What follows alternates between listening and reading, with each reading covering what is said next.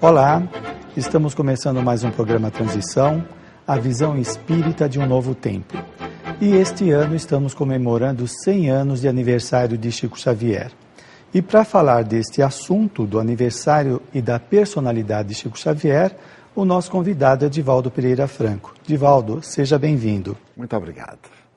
Divaldo, Francisco de Paula Cândido, nascido em Pedro Leopoldo, Minas Gerais, 2 de 4 de 1910, conhecido popularmente como Chico Xavier. Divaldo, por que a mudança de nome?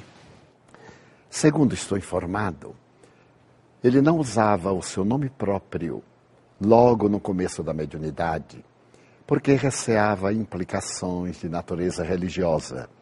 E como era funcionário público, ele temia, ou os editores da Federação Espírita Brasileira temiam, que isso pudesse resultar no ato de intolerância, fazendo que ele fosse despedido da sua função. Mais tarde, no entanto, quando ele se transferiu para Uberaba, ele resolveu adotar o nome pelo qual ele havia usado durante todo o período da psicografia e voltou naturalmente a corrigir para Francisco Cândido Xavier. Divaldo, fala um pouquinho da pessoa Chico Xavier. A mim me fascina a pessoa Chico Xavier, considerado a antena paranormal mais notável dos séculos XIX e XX, ou melhor, dos últimos séculos, Francisco Cândido Xavier era, durante a sua vilegiatura carnal, o exemplo da bondade personificada. Ele conseguiu aquele mistério a que se refere Carl Gustavo Jung, de unir a ânima e o ânimos em uma perfeita identidade. Não se podia perceber nele nem os arroubos de uma masculinidade agressiva, nem as manifestações efeminadas de uma feminilidade imposta pelos hormônios. Era o equilíbrio. A sua bondade transparecia e em todos os momentos da sua vida ele demonstrou ser um homem austero, nobre, cumpridor dos deveres, infinitamente disciplinado, mas sobretudo bom. Daí o já querido Vanucci, antes de desencarnar, em um momento de grande arrebatamento, denominou Chico Amor Xavier. Ivaldo, é, como e quando Chico decidiu-se pela doutrina espírita? Pois sabemos que sua educação era católica. Ele teve uma irmã que foi dominada por uma pertinaz obsessão. Era um adolescente de 17 anos e naquele tempo a obsessão era vista como sendo uma loucura. Quando ela foi internada, a dor se abateu sobre a modesta família do, de Chico Xavier. Mas havia em Pedro Leopoldo o casal Perácio, que eram homem e mulher dedicados à prática do bem e ao estudo da doutrina espírita. Através de amigos, a família Xavier procurou conforto nas palavras desses devotados ceareiros de Jesus. E então, no mês de julho de 1927, pela primeira vez, possivelmente no dia 6 desse mês, ele participou da primeira reunião de estudo da doutrina espírita, quando foi instrumento de uma mensagem muito profunda e de várias páginas. Quando ele voltou à lucidez, a senhora Perácio, dona Carmen, disse que havia tido uma visão extraordinária, uma chuva de livros sobre a cabeça daquele rapaz. A visão profética de Dona Carmen Perácio cumpriu-se, porque mais de 408 livros foram publicados durante a sua existência física e outras obras têm sido publicadas depois da sua desencarnação, estando hoje aproximadamente, se me não engano, em torno dos 417 livros ou 420. Então, a sua opção pelo Espiritismo foi uma decisão imposta pela mediunidade, desde criança, que ele era portador de uma mediunidade exuberante, quando, a partir dos quatro anos e meio, ele pôde ver a sua mãezinha desencarnada, Dona Maria João de Deus. Divaldo, quando e como o Chico Xavier começou a tarefa propriamente mediúnica, que trouxe tanta consolação para muita gente? Acredito que, a partir desse momento, ele começou a observar com outra óptica os fenômenos mediúnicos e a compreendê-los, porque em verdade ele não os compreendia. Sempre confessava-se com o seu orientador espiritual, que lhe dava o conceito tradicional da igreja. A partir daquela experiência fascinante e da recuperação da saúde mental da sua irmã, a vida da família modificou-se. Mas penso que a partir de 1931, quando ele teve a visão de Emmanuel, convidando para o grande trabalho da disciplina e da dedicação total à causa do bem através da doutrina espírita, é que ele realmente, afeiçoado à lavoura do Evangelho, entregou a sua existência, tornando-se um apóstolo da mediunidade. Divaldo, qual a importância de Chico Xavier na divulgação do Espiritismo no Brasil e no exterior? A mais relevante. Podemos dizer que o Espiritismo no Brasil teve duas fases.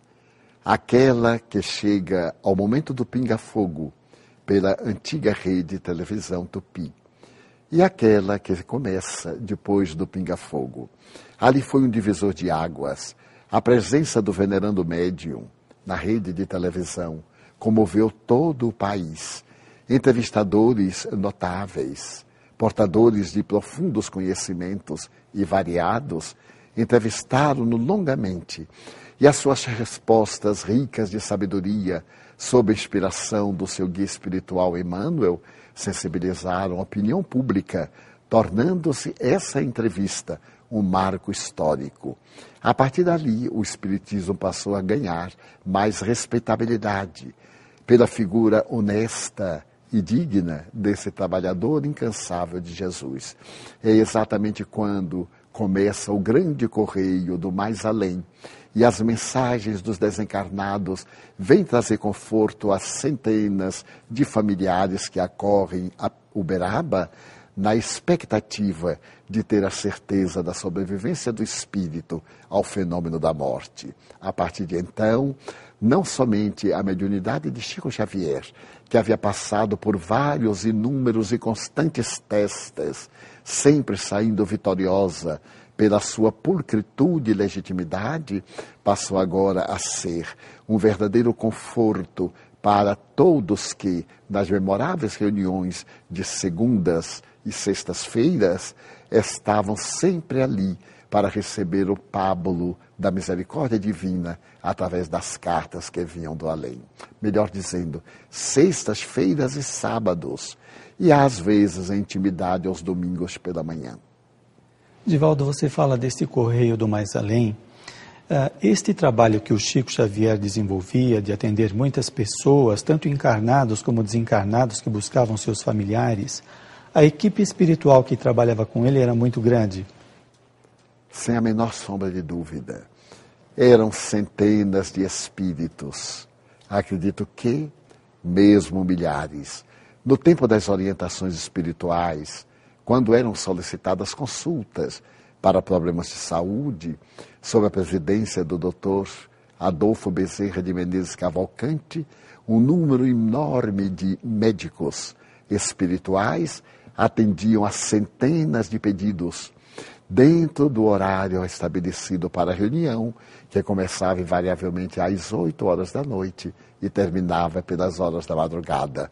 Coroadas, essas atividades com mensagens de poetas, de cronistas, com páginas de morredora beleza e também algumas de consolação espiritual para os assistentes que ali se aglomeravam. Divaldo, algo que intriga muitas pessoas é que o missionário Chico Xavier, que socorria tantas pessoas, passasse por doenças e dificuldades. Por que este missionário também passava por problemas que todos nós seres humanos passamos? Quando me recordo de Jesus, chego à conclusão de que era o testemunho de amor. Jesus, que não tinha qualquer débito, experimentou todos os desafios terrestres, a ingratidão, a perversidade, a perseguição contínua. A história não narra que ele tivesse qualquer doença, por ser um espírito puro, o mais perfeito que Deus nos ofereceu para servir-nos de guia e de modelo. Mas também quando me recordo de Francisco de Assis, que é a reencarnação do apóstolo João, o discípulo amado, eu noto que aqueles sofrimentos eram por amor. Chico Xavier deve ter pedido no mundo espiritual esta imensa gama de sofrimentos para nos ensinar a sofrer com resignação, com caridade e, sobretudo, com alegria. Divaldo, além dos 412 livros psicografados, qual a maior contribuição do Chico ao movimento espírita? O exemplo. Ele não apenas foi um médium, foi, sobretudo, o cristão autêntico. A sua vida pode ser considerada um evangelho de feitos. Tudo aquilo quanto ele escreveu, de que se fez intermediário, ele viveu na medida do possível. A renúncia, a abnegação, as horas interminas de dedicação ao seu próximo, a caridade sem limites, o silêncio com que praticava a caridade, além das peregrinações que fazia em Pedro Leopoldo e mais tarde em Uberaba, ele realizava visitas especiais a doentes, a pessoas necessitadas, muitas vezes com um ou dois amigos, para que ninguém soubesse. Então, a maior contribuição dele, além desta que é fundamental, provando a imortalidade da alma, a justiça divina, a reencarnação, foi a vivência do Evangelho em espírito e verdade, conforme Jesus e os primeiros discípulos assim o fizeram. Qual a lição que Chico deixou aos trabalhadores das casas espíritas? Não cessar de servir, reclamar menos e trabalhar mais, ser fiel à codificação espírita. Emmanuel, o seu mentor espiritual, disse-lhe oportunamente: se algum dia eu te der qualquer informação que não seja compatível com o Evangelho de Jesus e com a revelação de Allan Kardec, deixa-me e prossegue com eles. E Chico Xavier, até a sua desencarnação, foi fiel ao mandato mediúnico, mas, sobretudo, a sua fidelidade a Jesus e à doutrina espírita, conforme exarada na codificação.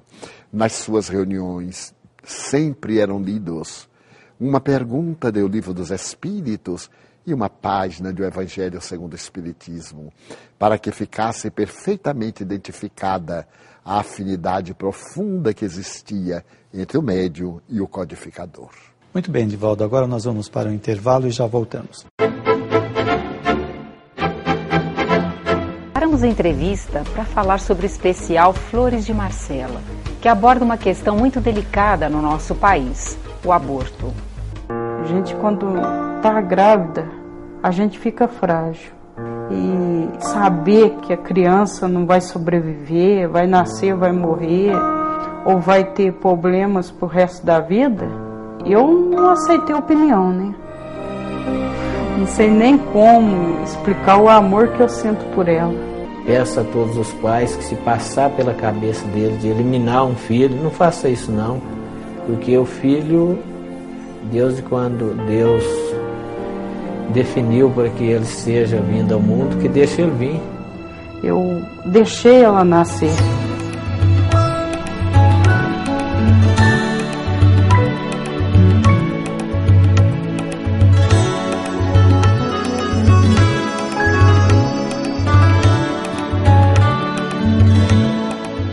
Importante que você participe. Acesse o site brasilsemaborto.com.br. Escolha a vida em todas as suas formas. E agora, continuemos assistindo o programa Transição. A Companhia Teatral Operários do Palco e a editora IDE têm o prazer de apresentar o espetáculo Herdeiros do Novo Mundo. Estreia da temporada 2010, dia 13 de março, no Teatro União Cultural, na rua Mário Amaral, 209, Metrô Brigadeiro. Se o seu mundo acabasse hoje, você estaria pronto? Herdeiros do Novo Mundo. Sábados às 18h30, domingos às 18 horas. Grandes descontos para grupos e caravanas.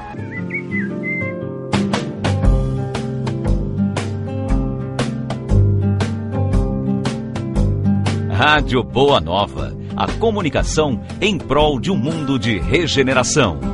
Clube do Livro Amigos do Espiritismo Ficando sócio do clube, você receberá em sua casa os melhores lançamentos de livros espíritas. Não perca essa oportunidade de ter os melhores livros pelo menor preço do mercado. Inscreva-se já, ligando 11 2979 2157 ou acesse www.amigosdoespiritismo.com.br. Muito bem, estamos de volta hoje falando sobre a vida de Chico Xavier, este missionário que passou no nosso Brasil. E quem está falando a respeito dele é Divaldo Pereira Franco. Divaldo, é, você deve ter muitas histórias sobre o Chico. Dá para separar o Chico homem do Chico médium? Ele era médium 24 horas? Sem a menor sombra de dúvida. Por esta razão, o respeitável filósofo e escritor brasileiro, professor Herculano Pires, disse que ele era um ser interexistente. Ele estava entre os dois mundos e não poucas vezes ele confidenciava aos amigos, incluindo-me, que vivia mais no mundo espiritual do que no mundo físico.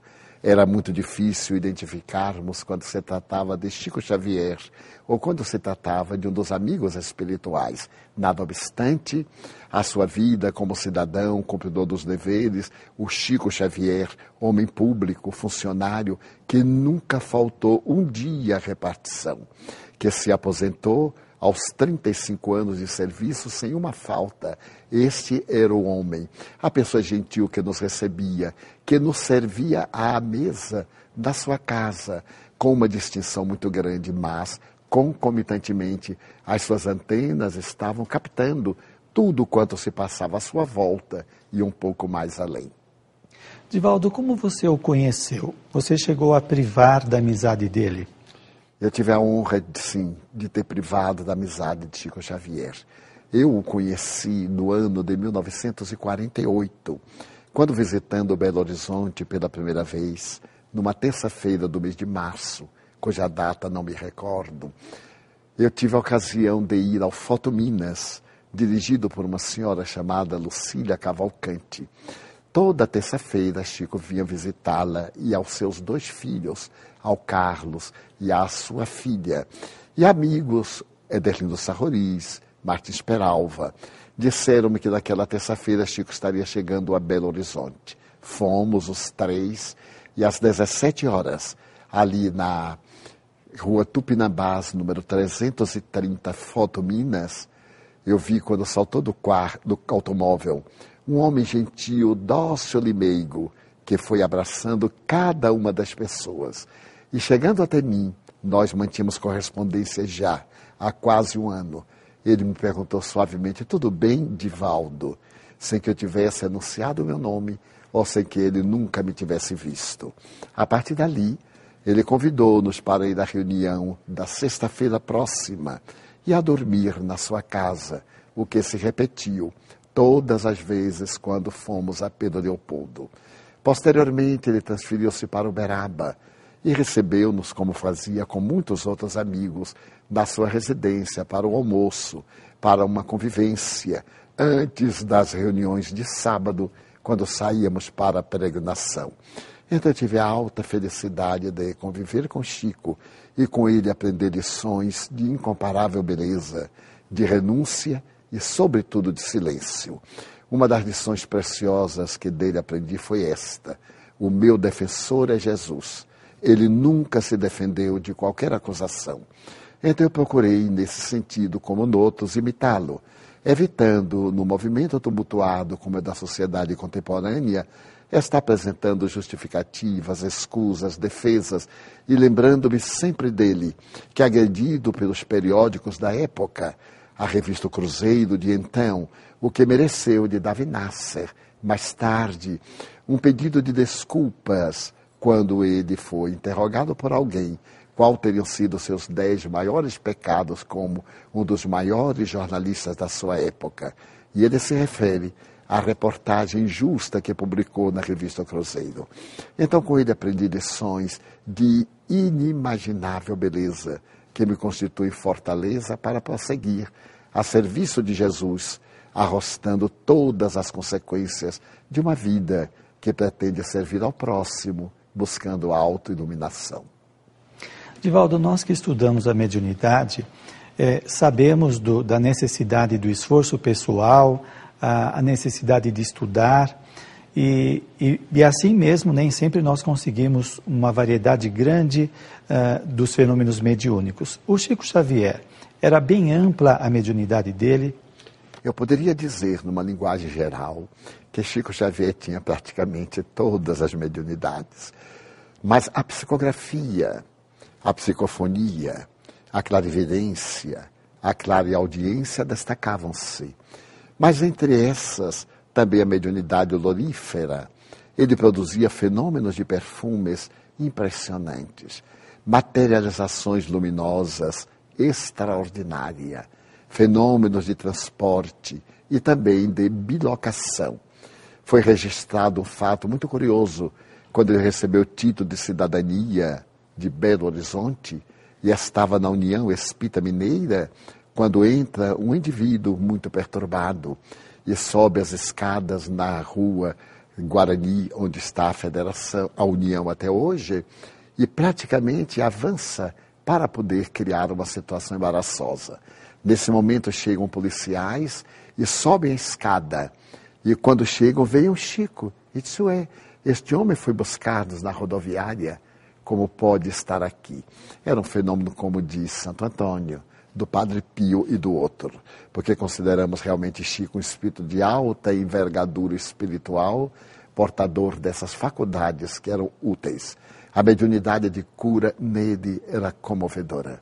Ele tocava as pessoas que de imediato renovavam-se e produzia uma cura especial, a cura da alma para melhor, não apenas do corpo. Divaldo, para quem não conhece o Espiritismo, Fica difícil entender como um homem que tinha o curso primário escrevia sobre assuntos tão diversos. Como que ele conseguia isso? Através da própria mediunidade. Humberto de Campos, ainda encarnado, quando as críticas ferrenhas contra o Parnaso de Além Túmulo eram apresentadas, chegou mesmo a entecer considerações favoráveis a Chico, dizendo que, se tudo aquilo fosse dele, ele teria condições de ocupar não uma cadeira, porém várias cadeiras na casa de Machado de Assis. É a prova notável da sua faculdade mediúnica, mas também ele era um homem de poucas letras nesta encarnação, mas era um espírito sábio, que teve encarnações muito nobres, de muita cultura, que trazia um arsenal de conhecimento do passado respeitável porque o homem Chico Xavier era um sábio. Podíamos conversar com ele qualquer tema e ele tinha opiniões exatas. Ele abordava as questões com propriedade, com profundidade e com conhecimento muito grande, não somente da doutrina geral da cultura, mas daquilo que se passava no mundo. Ivone Pereira conta uma experiência de Chico que quando ele estava psicografando há dois mil anos, Emmanuel jogou na tela mental dele a imagem de Jesus. E ele não suportou aquele, aquela luminosidade de Jesus, jogou o lápis longe e começou a chorar. Que fenômeno é esse?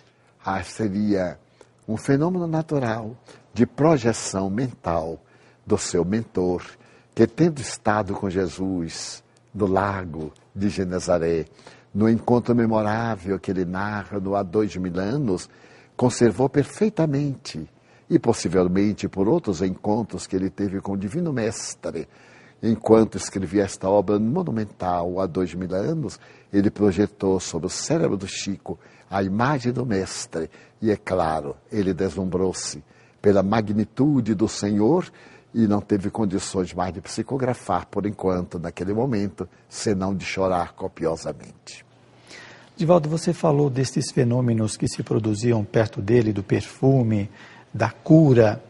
É, como que fica o estado da pessoa que chega perto do Chico? É, depende de merecimento dela receber é, este benefício. A, a prova que a pessoa esteja passando ou os conflitos pessoais não impedem que ela receba este benefício? Deus é todo amor. E Jesus veio exatamente para os infelizes, para aqueles que eram mal vistos, para as meretrizes, os ladrões. os portadores de conflitos profundos. Quando alguém se acercava de Chico Xavier, ele envolvia esse indivíduo na sua aura de bondade e de compaixão. Muitas vezes o indivíduo já tinha créditos que lhe facultasse um intercâmbio mais profundo. Então o Chico dialogava com um caráter de maior profundidade, penetrando no âmago do indivíduo e dando-lhe orientações próprias para o seu desenvolvimento intelecto-moral. Mas aqueles que eram aturdidos também se beneficiavam através da misericórdia de Deus por intermédio do apóstolo do Evangelho, que era servidor perfeito de Jesus Cristo. Era a lição da legítima caridade para todos, os portadores de créditos e aqueles que não tinham méritos. Divaldo, a imagem que parece de Chico Xavier é sempre psicografando, trabalhando, socorrendo as pessoas. Ele, na intimidade, ele era uma pessoa alegre, espontânea uh, ou muito sério envolvido no seu trabalho? Sempre jovial. Gostava de um humor refinado. Gostava de narrar experiências cômicas. E mesmo a respeito dele, ele contava vários chistes e muitas vezes, quando estávamos juntos, ele me pedia para narrar as experiências das viagens que eu realizava e contar-lhe algumas coisas interessantes, porque a maioria daqueles que sempre estavam ao seu lado era constituída de sofredores. E ele necessitava também de alguns momentos de humor, de alegria. Era alegre, porque quem conhece Jesus é infinitamente alegre. As boas novas, o Evangelho, e Chico, nesses momentos, era realmente muito jovial. Mas quando se tratava do dever, era um homem sério, circunspecto, silencioso e profundamente consciente da sua responsabilidade. A oratória não fez parte da mediunidade ou da tarefa dele? Nas vezes em que estive em Uberaba, quase sempre ele me honrou com a sua presença em nossas conferências. Quando eu recebi o título de cidadania, em palestras no Clube Sírio-Libanês, em outros clubes. E quando ele começava a falar, a irradiação dúlcida da sua voz, sem um tom de oratória, mas de narrativa, levava as pessoas às lágrimas, em profunda unção. E quando dizia algo chistoso no momento próprio, arrancava das pessoas um sorriso jovial, sem as gargalhadas vulgares. Era um excelente narrador. Ele, como missionário, Divaldo, que tem um trabalho muito teve um trabalho muito importante e provavelmente ainda continua nesse trabalho, uh, ele estava sujeito à obsessão espiritual? Não creio. Ele havia ultrapassado essa fase. Nada obstante, as perseguições inclementes das entidades das trevas eram contínuas. É óbvio que a luminosidade do espírito que era afastava mas muitos ainda entravam em contato com ele, conforme narrou inúmeras vezes, inclusive de entidades perversas que se fantasiavam de Satanás para intimidá-lo, e de outros espíritos cruéis que intentavam projetar-lhe da mente ideias falsas, conceitos perturbadores. Ele viveu, conviveu com indivíduos de variados tipos de caracteres, e é provável que haja experimentado Nessa convivência, a influência, às vezes malsã, de alguns companheiros e tenha tomado determinadas atitudes que foram impostas pela circunstância. Mas logo depois, ele recobrava a postura de equilíbrio, assumia a responsabilidade e avançava intimorato e intemerato na direção da sua meta. Muito bem, Divaldo, foi muito Gostoso conversar com vocês sobre Chico Xavier, mas o programa chegou ao fim. Eu gostaria das suas considerações finais. Agradecemos a Jesus a honra de ter vivido no século em que o venerando apóstolo Chico Xavier desenvolveu a tarefa de ampliação da doutrina espírita para construir um mundo melhor. Agradecemos a todos vocês, esperamos que estas lições do nosso querido Chico seja um exemplo para você como para todos nós. Até a próxima vez.